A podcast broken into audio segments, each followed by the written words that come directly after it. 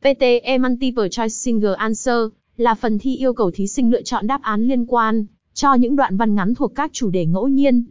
Để đạt được mắc điểm ở phần thi này không dễ nhưng cũng chẳng phải là quá khó khăn. Cách lấy điểm PTE Multiple Choice Single Answer cực hay dưới đây, của Helper chắc chắn sẽ giúp các bạn chinh phục được target PTE ngoài sự mong đợi. 1. Contents 2. Cấu trúc và yêu cầu của phần thi PTE Multiple Choice Single Answer 3. Cách lấy điểm PTE Multiple Choice Single Answer trong 6 bước 3.1 Bước 1, trước khi lựa chọn hãy đọc thật kỹ.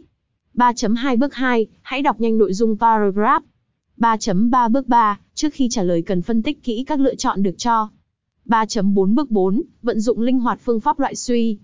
3.5 Bước 5, làm bài theo trực giác khi cần thiết. 3.6 Bước 6, trả lời câu hỏi trong vòng 2 phút. 4. Một số chia sẻ hữu ích dành cho bạn. 4.1 Cấu trúc bài thi PTE mới nhất và cách tính điểm chi tiết. 4.2 nên lựa chọn PTE, TOEFL hay IELTS để đạt điểm cao hơn.